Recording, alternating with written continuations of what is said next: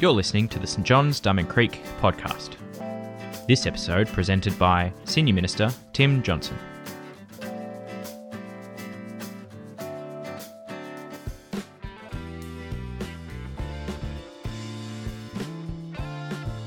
Tonight's Bible reading is Psalm 88 and can be found on page 478 of the Pew Bibles. Lord, you are the God who saves me. Day and night I cry out to you. May my prayer come before you. Turn your ear to my cry. I am overwhelmed with troubles, and my life draws near to death. I am counted among those who go down to the pit. I am like the one without strength. I am set apart with the dead, like the slain who lie in the grave, whom you remember no more, who are cut off from your care. You have put me in the lowest pit, in the darkest depths. Your wrath lies heavily on me, and you have overwhelmed me with all of your ways. You have taken from me my closest friends, and have made me repulsive to them. I am confined and cannot escape, and my eyes are dim with grief. I call to you, Lord, every day. I spread out my hands to you. Do you show your wonders to the dead? Do the spirits rise up and praise you? Is your love declared in the grave? your faithfulness in destruction? Are your wonders known in the place of darkness, or your righteousness or your righteous deeds in the land of oblivion? But I cry to you for help, Lord. In the morning my prayer comes before you. Why, Lord, do you reject me and hide your face from me? From my youth I have suffered and been close to death. I have borne your terrors and am in despair. Your wrath has swept over me. Your terrors have destroyed me. All day long they surround me like a flood. They have completely engulfed me. You have taken from me friend and neighbour. Darkness is my closest friend. Thanks, Steph. G'day, everybody. Uh, my name's Tim. Uh, my wife was cooking for Camp Crave, so I hope the food was good. Um, it's normally pretty good at home, so I hope it was good at camp. Uh, we're, we're dealing with a tough topic tonight. Let's just be upfront about that. This is not an easy topic, but it's a really important topic. Um, and we believe that uh, God has something to speak into all of the circumstances of our life, not only the times that are, are fun and easy, but also the times that are tough. Uh, and we need to actually hear from God and speak into that. So, uh, we're dealing through this whole series in the valley with what you might call a difficult emotions, dealing with the times in life which are the lower times in life, the harder times in life. We've been speaking about um, grief and fear, anger and guilt. Uh, and tonight, the topic uh, is the topic of despair. Let me read from the start of an article uh, recently published by Eternity newspaper. It was an ordinary day my 16 year old daughter was in the front passenger seat and we were stopped at a red light. It was peak hour. Cars, buses, trucks, bikes streamed by, travelling fast with the green. I just want to walk in front of that bus, the voice beside me said. I can't remember what I said in response. Nine years have passed since that first spoken indication of a young woman articulating her desire for death. Too many conversations about not wanting to live, sleepless nights, helplessness, worry, fear, love. Unconditional, unbearable, painful love cascading out of that constantly niggling fear of a precious loved one's safety. Uh, the article was written by a lady called Penny Mulvey, and she's writing about her daughter, uh, Molly, as she calls her in the article, which is not her real name, both of whom I know because they were in the congregation at my previous church. And it's a, it's a heart wrenching article. It's, it's raw and it's honest, and it's difficult because it's dealing openly and honestly with loving and supporting a child suffering from depression, a child who doesn't want to live, who feels that there's nothing to live for. Uh, today, we're dealing with despair, and despair is a feeling of hopelessness. It's the feeling that things are profoundly wrong, they're just not right, and that they're not going to get any better. Despair is the word that the writer of this psalm, whose name is Heman, because it's up there at the top there, uses to describe how he's feeling. So in verse 15, he says, I am in despair. He feels like life is hopeless and it's not going to get any better. Now, despair and depression are not exactly the same thing. And of course, there's a variety of different types of depression and different things that people can experience when they're in depression. But despair and depression do overlap, and the sorts of things that are described in this psalm map pretty well on a lot of the things that people do experience when they're going through depression. But I'm not giving you a total list here today, but I think as we go through this psalm, you'll see some of the things that resonate with what people who are in despair and going through depression go through. Now, this, as I said, is a big and it's a difficult topic, and this is by no means sort of some hypothetical topic. This is real for people who are in the room with us today. Uh, one in 16 Australians is currently suffering from depression. One in seven Australians will experience depression through their lifetime. It's happening to people here, and of course, we're all in families, we're all in friendship networks, we've got mates at school who are going through these sorts of things. It's real, it's incredibly challenging, it's something that we need to talk about and acknowledge and support one another in. Being a Christian doesn't make you immune from depression. Being part of a Christian family doesn't mean that your kids are immune from depression. And so tonight I want us to trust this difficult area of our emotions to a loving Heavenly Father. I want us to trust that God's Word speaks into all of the circumstances of our lives, including these difficult emotions. And I want to trust the power of the Holy Spirit to minister to us tonight as we gather together. So let's start by exploring Psalm 88 together. It starts with a cry to God. Verse 1. Lord, you are the God who saves me. Day and night I cry out to you. May my prayer come before you. Turn your ear to my cry. Now, in some ways, these are the only positive words in the whole psalm. Lots of times when you look at these lament psalms, as they're called, psalms where there's a cry out to God, they kind of move. They move from an address to God naming the circumstances that the person's going through, but then by the end, they move to this point of trust or hope in God, even in the midst of their circumstances. But that doesn't happen in Psalm 88. It starts kind of positively God, you are a God who can save, and I'm going to cry to you.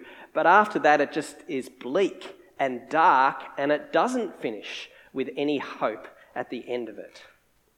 But at least this writer, this guy Heman, turns to God in the midst of his situation and says, God, I'm going to look to you. It's an act of faith to say, You are a God who I know can save, and so in my circumstance, I'm going to cry out to you. And he's obviously doing this again and again. Do you notice there it talks about day and night I cry out to you? This is not some easy fix problem. This is something where it's ongoing for him, and he needs to keep coming to God and crying to him. It's an unrelenting problem without an easy fix, and so he calls out to God. And from verse 3 onwards, you get these descriptions of his feelings, how he is experiencing this despair. And the best way to think about it is through a series of images which talk about how he's feeling.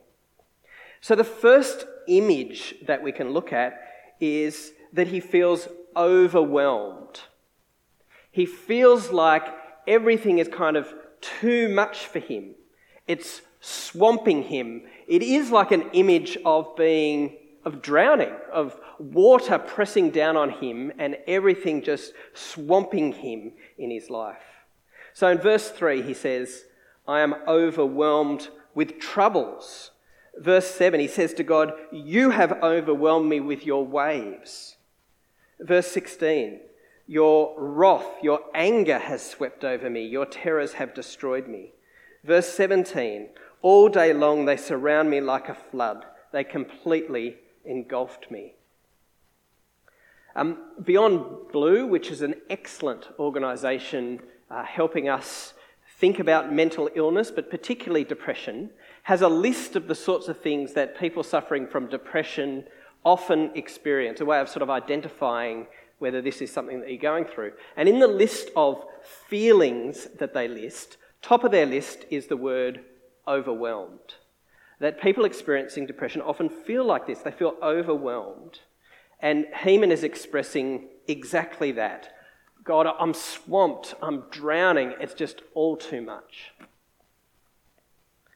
He also feels trapped in darkness. That's the sort of second image that you see throughout this whole psalm.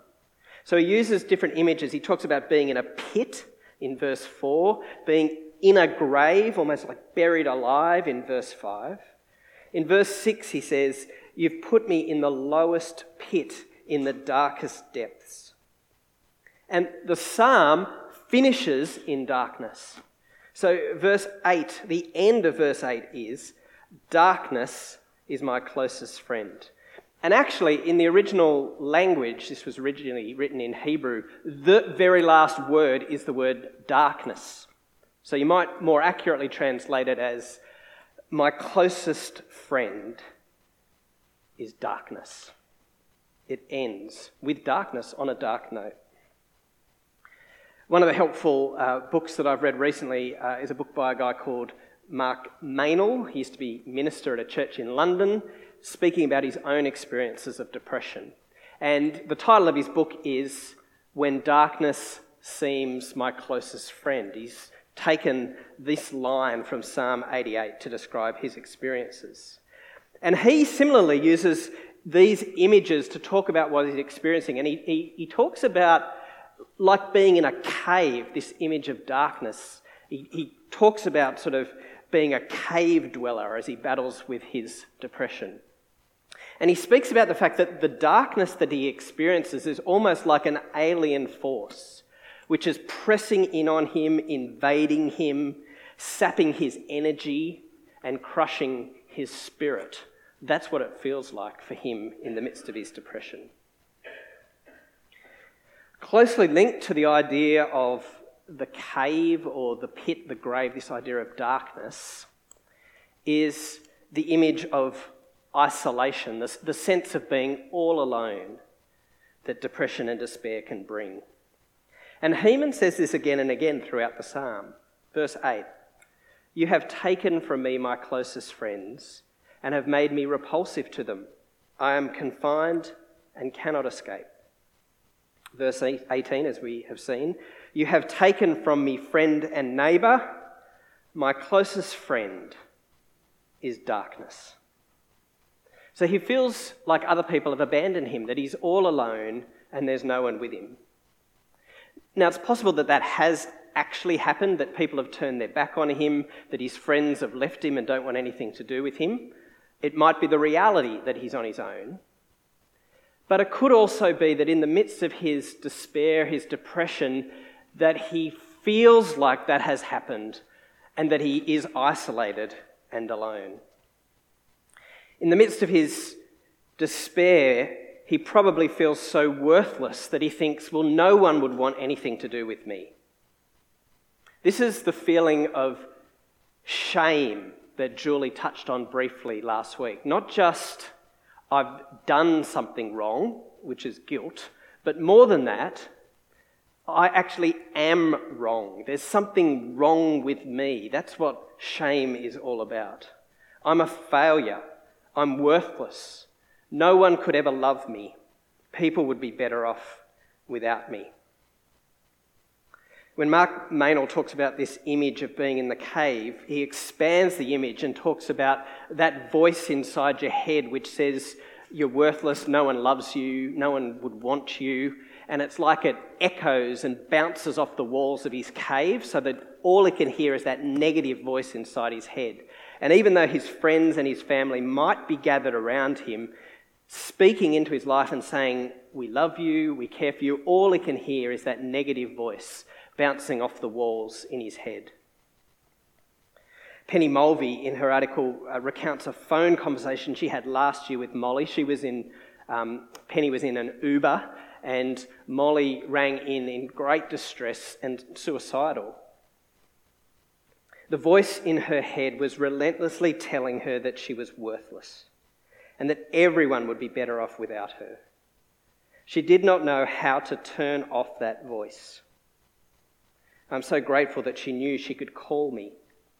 After nearly nine years and the power of God's loving wisdom, the concerned mother became the stern one.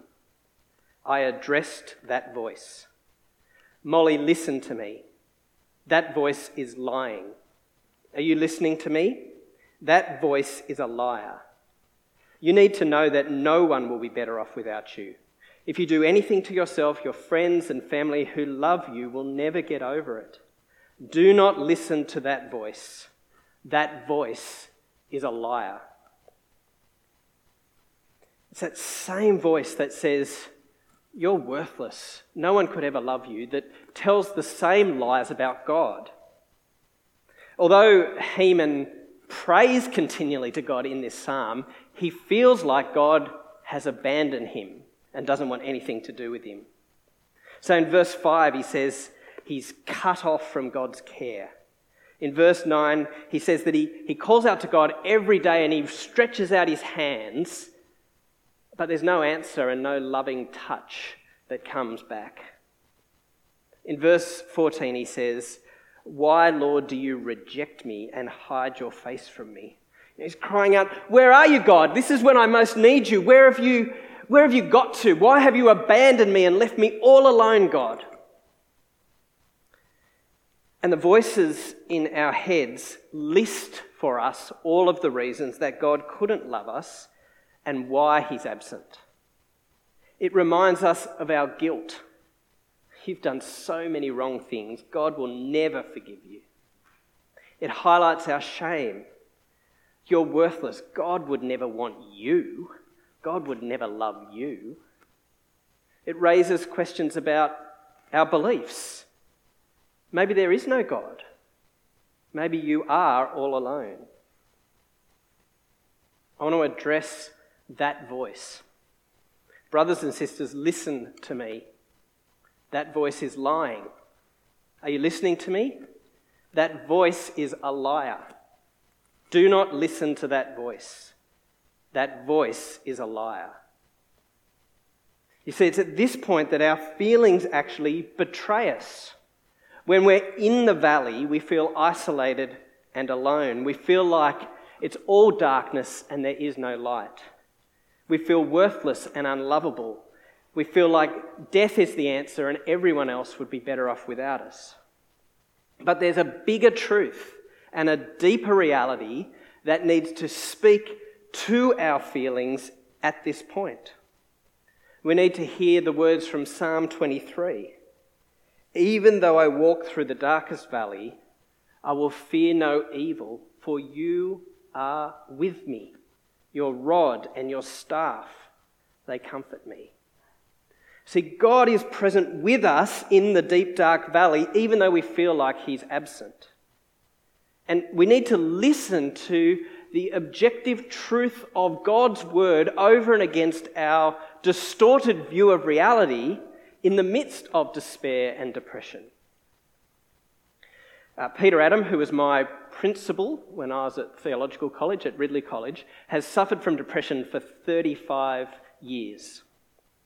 And in an interview where he speaks about his depression, he says two Psalms in particular have helped him.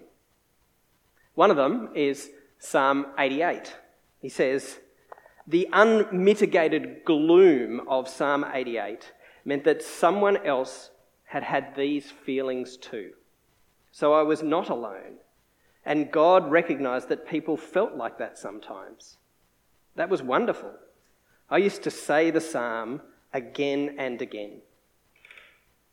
And the, the other psalm that he found really helpful is Psalm 139, particularly these verses. For you created my inmost being, you knit me together in my mother's womb.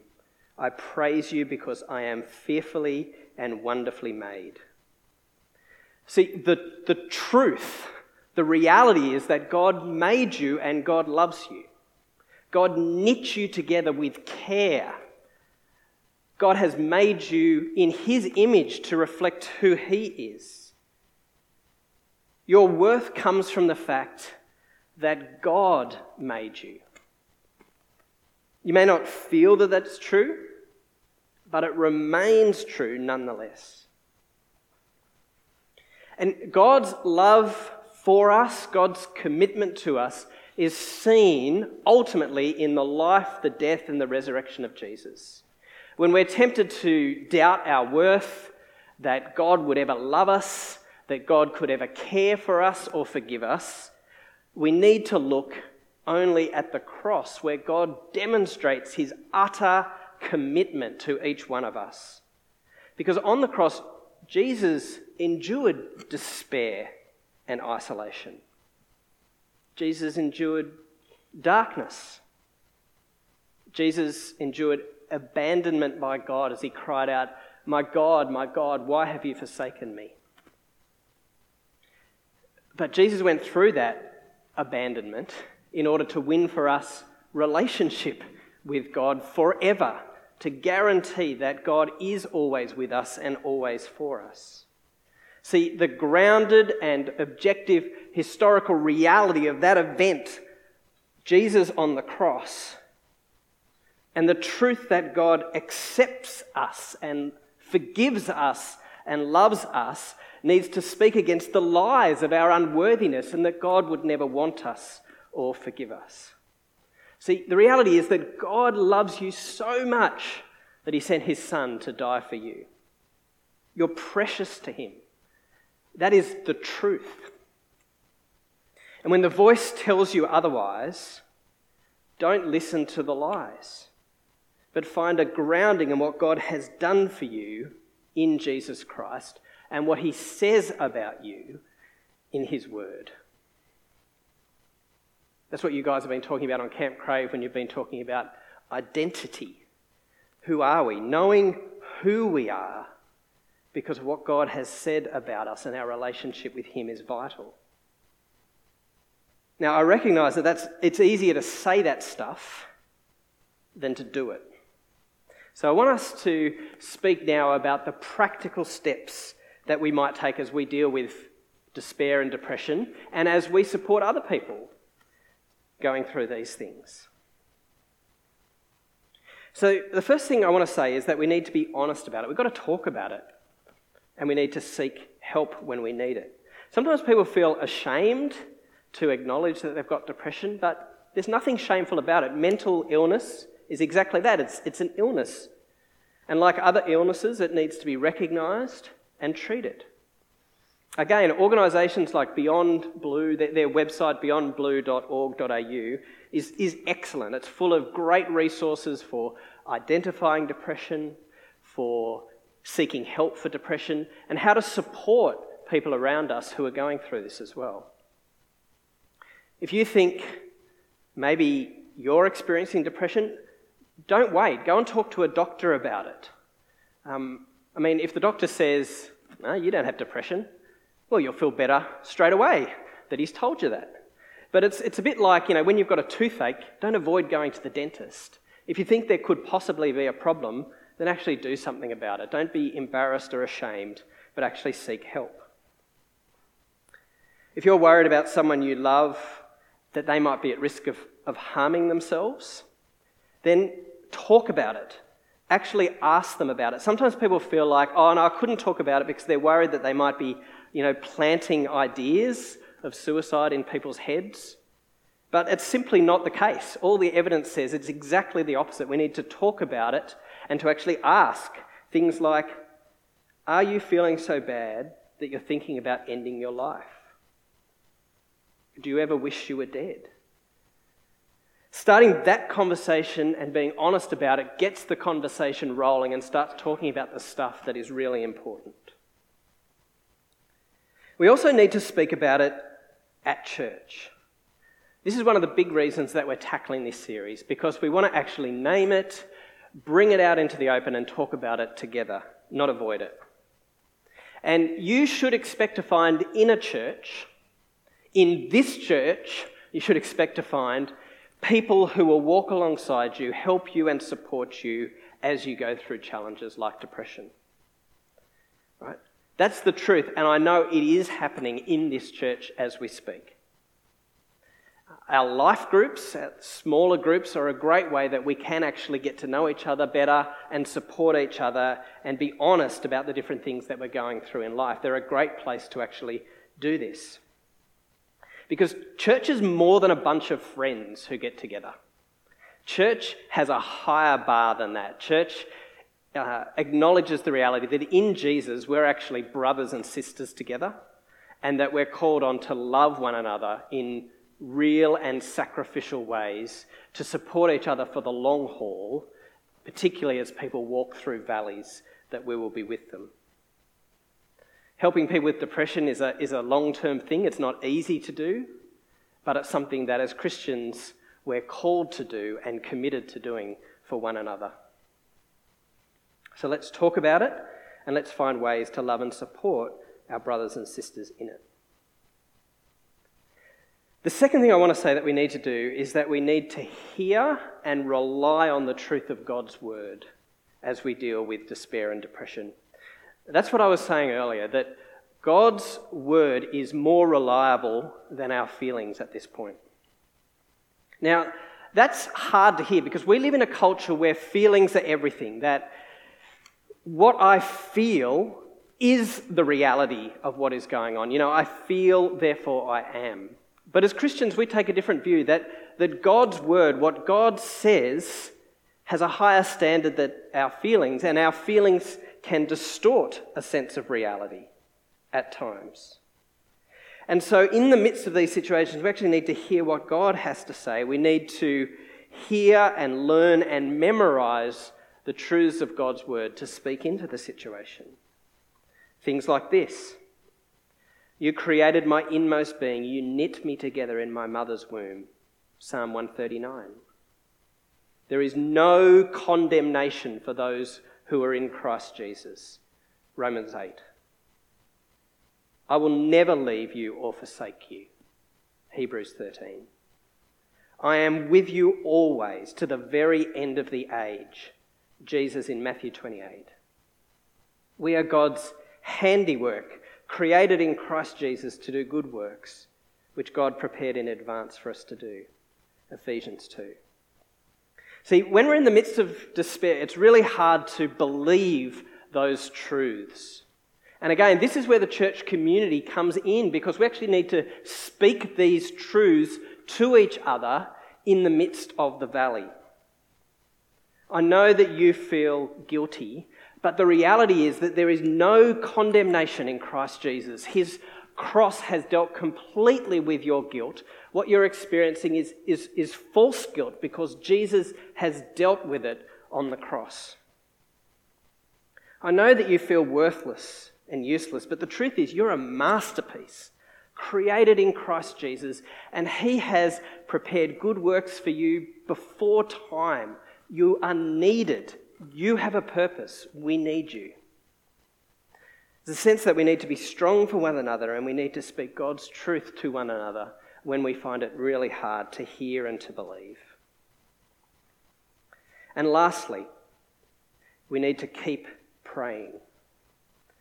You know, I said earlier that the only positive thing in this psalm is the opening verse, but that's not strictly true because Heman, throughout it all, keeps praying. He keeps crying out to God, shouting, raging, beating his fists, clinging to God by, the, by his fingernails, but he prays. And Psalms like this give us permission to do that. They give us permission to say it's okay to keep talking to God in the midst of rage and anger and despair and frustration. Whatever it is that you are feeling, tell God what you're feeling. But in the midst of depression, prayer can be really hard. People say to me often, I can't pray when I'm feeling like that. I can't put my own words together, and, and prayer is impossible in terms of my own prayers. And, and what I suggest is use someone else's prayers. Use the Psalms of Lament, like Psalm 88, like Peter Adam's saying it over and again, or pick another one which kind of describes what you're feeling, or find some other prayers that someone else has written and adopt them as your own to keep that channel of communication going. Yeah, but what if that's too much? What if I can't even do that? Then rely on the prayers of other people. Again, we've got this responsibility to band together as Christian community and support one another in prayer. When our depressed brothers and sisters can't pray, we need to pray for them. We need to uphold them and pray for them and tell them that we're praying for them. Prayer is powerful, it works. God changes things when we pray, so we need to pray for those who cannot pray for themselves when they're in these situations. Back in 1985, uh, Peter Adam was so depressed, he says that he did want to die. He'd stopped eating because he didn't want life to go on. And he had this sort of moment of clarity in the midst of all of that where he realized that was not the right thing to do. So he said sorry to God for stopping eating. And instead, he prayed to God God, give me a long ministry. He didn't, want to, he didn't want to pray that because he didn't actually want to keep living, but he said, God, I'm going to ask you to give me a long ministry. Uh, this photo on the next slide appeared in the latest uh, Melbourne Anglican newspaper that we get here, showing Peter, he's the one on the right, uh, and Hugh Prentice, who actually worked at this church for a while, um, celebrating 50 years of being uh, ordained as an Anglican minister. That's some of the funny clothes that Anglican ministers sometimes wear. But God answered Peter's prayer, his reluctant prayer, but God answered it as he gave him a long ministry, a fruitful ministry, in fact. And he would reflect on the fact that being in that valley and continuing to deal with depression for 35 years ongoing, but God sustaining him and actually using him in really powerful ways through his depression.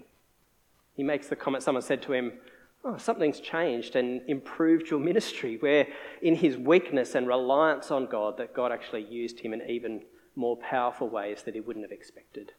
God heard that prayer, a reluctant prayer, and God answered his prayers and for those who were praying for him. Uh, I'm going to pray in a, in a minute now. Um, but after I've done that, uh, well, I'll invite the band to come up as I pray. But through these next two songs, there's going to be prayer ministry available. And this would be a great opportunity, again, to go to someone and say, Could you pray for me? Uh, maybe some of the things that I've been speaking about today have resonated with you, and you would love someone to pray for you. That's what this is about to actually seek other people to bring these matters before God with you and for you, to do it confidentially, but they would love to pray for you. So let me pray. God, this is a, a, difficult topic, but we acknowledge that you are with us in all of the circumstances of life, through the good times, but also in the hard times, in the darkness, in the isolation, when we're overwhelmed, and in the valley. So I pray for each one of us um, that you would minister to us by your Holy Spirit now that you would bring the truths of your word to bear in our lives. Uh, and we would be that we would be a community of love and support where we walk alongside one another in the valley and help each other. And we ask that in Jesus' name. Amen. Thanks for joining us. If you'd like to subscribe to this podcast, you can do so in Apple Podcasts, Google Podcasts, Spotify, or wherever you get your podcasts from. Just search for St. John's, Diamond Creek. If you have any questions about this podcast, send us an email questions at stjohnsdc.org.au